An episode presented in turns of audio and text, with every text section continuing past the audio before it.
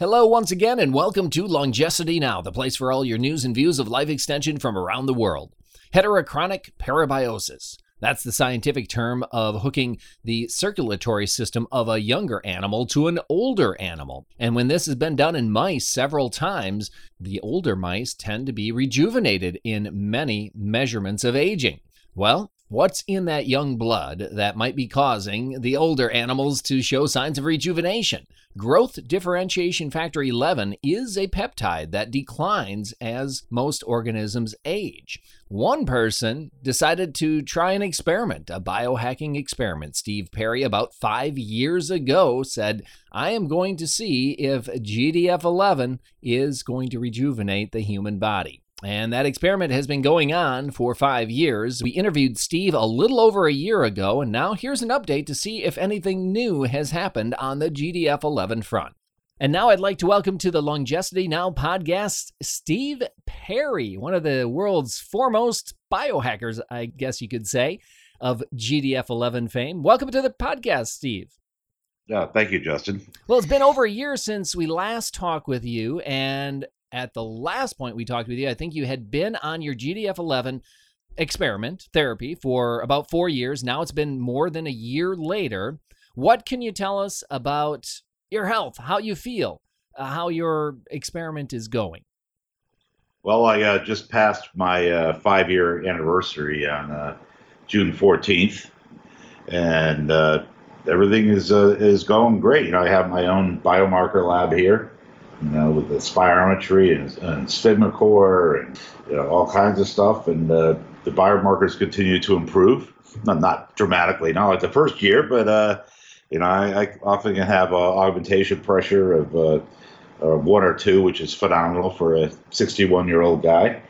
I'm in great shape. I'm doing a 300 mile bike trip uh, around Halifax next week. I run a bunch of half marathons. I did a six days of the AT uh, a few weeks ago, uh, backpacking. So uh, I'm feeling great. I, I have not curtailed any activities. Uh, I'm doing the same stuff uh, I did when I was 30. You mentioned a couple of biomarkers that you said was kind of slowly improving. Would that be epigenetic biomarkers or telomere data? What do you have any a couple of specific tests besides? You oh, know, well, we have we have two sets. We're varied biomarkers. We have two sets.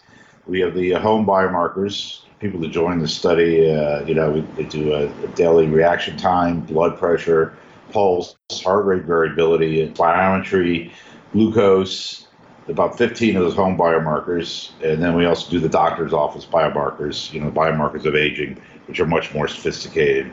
You know, skin elasticity, full UCLA immune profile. Those are about 1500 a pop.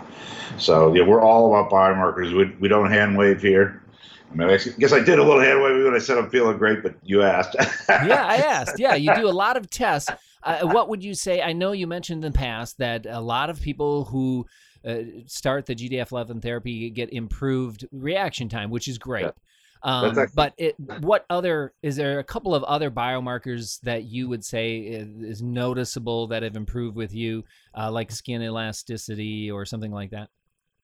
Yeah, just to, to reiterate on reaction time, uh, it's pretty much guaranteed. I've never seen anyone uh, who's taken GDF11 who doesn't improve in reaction time. It drops by 13%. Uh, there is no other substance on the planet that can do this. You could you could verify that on Google. So we could hang our hat on reaction time alone.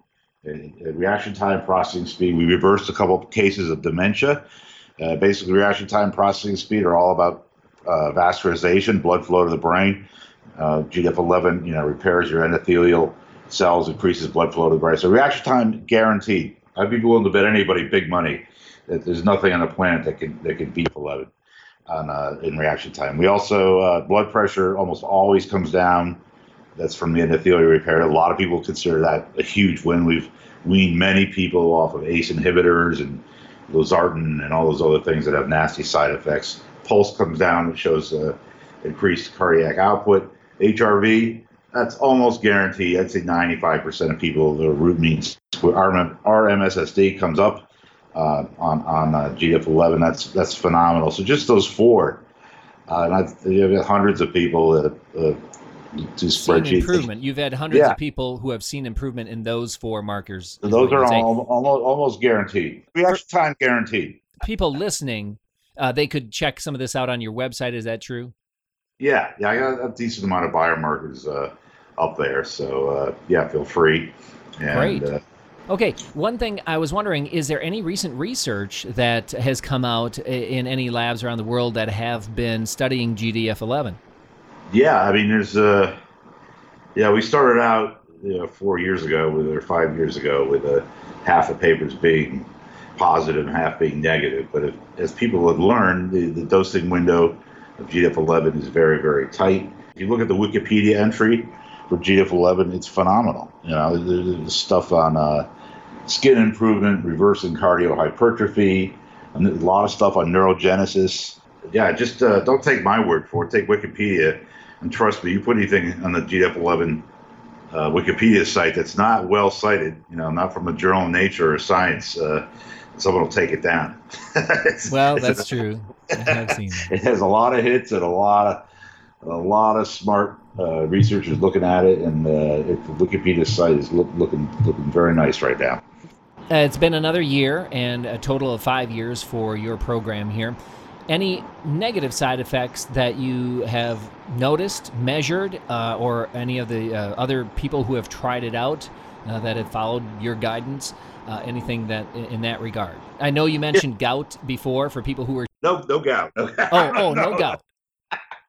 No, what was that- it? GERD? If I got gout, I, I'd be. Uh, I have a couple of friends that have gout, and uh, I'd be, I'd be, I'd be off it forever if that were the case.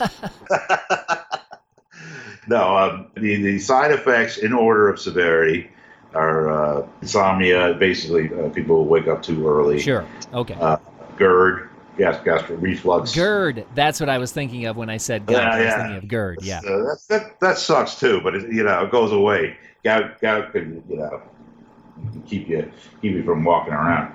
Dyspnea, which is shortness of breath, and then uh, lastly, if you're really a meathead and really abusing it, I've seen people get get arrhythmia from it. It is a very very powerful stimulant.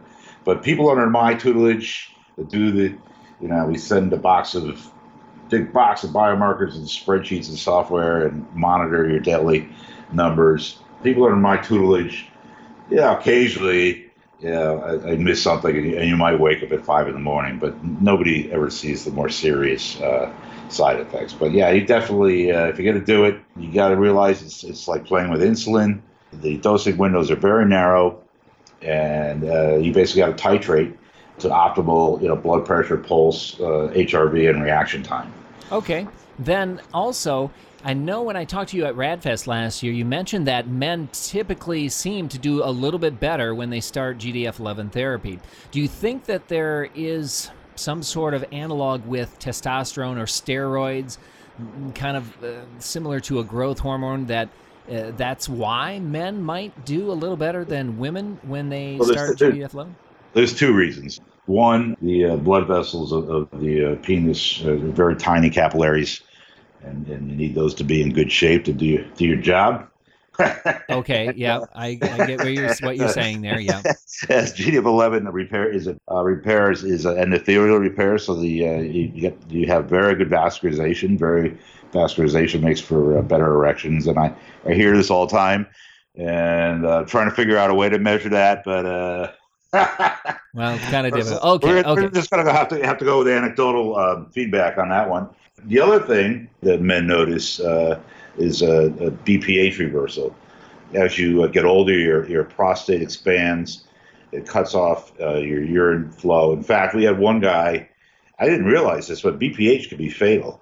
We had one guy that you know couldn't urinate and was rushed to the emergency room, and they said you were about a half hour from your uh, bladder bursting and they uh, you know they gave, gave him all these catheters and said you know from now on you got to put the catheter up your you know what and and that's how you're going to urinate. And that was really bummed out. And he he found me and uh, started on GDF11 and within two weeks uh, he threw out all the catheter stuff. And uh, when I talked to me it's always always talking about his stream good stream. so, Sure. so all you be if you have a good stream, be happy. If you don't, you might want to look at a, GDF 11. Sure. And then uh, one thing, one criticism I have read in the past is when you first start out your therapy, you said kind of offhand remark that, hey, I was just sitting around and I gained five pounds of muscle when I started GDF 11 or something to that effect. And some people thought that sounded like, you know, typical viral marketer thinking that you don't have to do anything and you can get thin and gain muscle. What would you have to say to that criticism? First of all, I'm not a sedentary guy.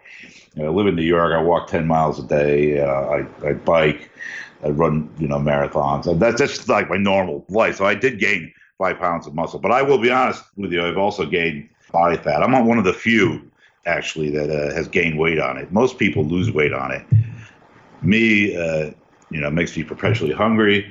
I live in New York. There's there's a hundred great restaurants within three blocks, and uh, I've been to them all.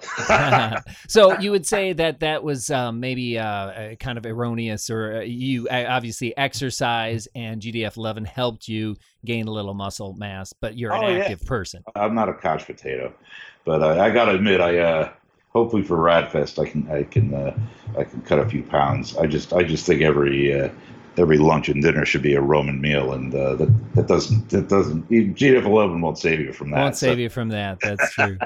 okay, you have your consulting website where you help people who want to start uh, perhaps GDF 11 therapy. Have you investigated any other type of business arrangement where uh, you would be a, a seller, provider, you know, clinic type of thing for GDF 11? Yeah, basically, I don't sell GDF 11 to keep me to so the FDA doesn't. You do uh, not sell it. That's correct. No, Let's be no, I'm just an about that. But the, the advisory work, it's a lot of work.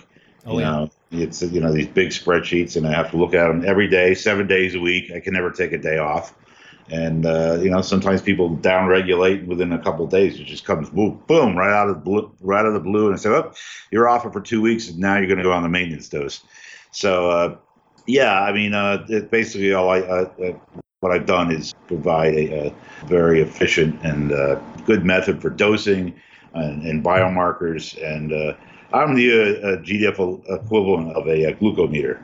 I mean, you wouldn't dose insulin without a glucometer. You shouldn't dose uh, GDF11 without the daily trending biomarkers, and uh, preferably someone like me who has uh, a lot of gut knowledge on uh, when you when you're downregulated and when to go off it. And uh, you could easily, uh, you basically, once you downregulate, then, then you basically uh, replace your deficit.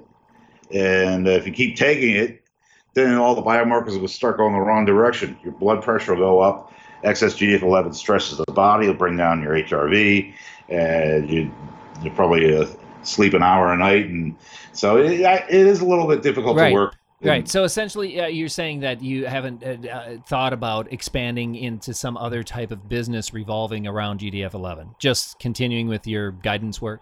No, this this is this is enough. You know, I'm working. I'm working Okay. eight, hours, eight hours a week, and I have I have some doctors that give me referrals and Oh, know. sure. and stuff like that. But it, yeah, it's it's it's full time job. Last question here. You're Mr. Endogenous, right? And I was just wondering if you had seen anything in the last year or two, uh, any other type of substance or, you know, protein or, you know, bio-regulating hormone, uh, anything that you uh, considered adding to your health regimen and your rejuvenation re- regimen. yeah, I mean, I'm not a fan of uh, anything that's not endogenous, as you said. I'm not, not a fan of, uh, I mean, these uh, man-made substances like rapamycin and, and dasatinib are, are scary to me.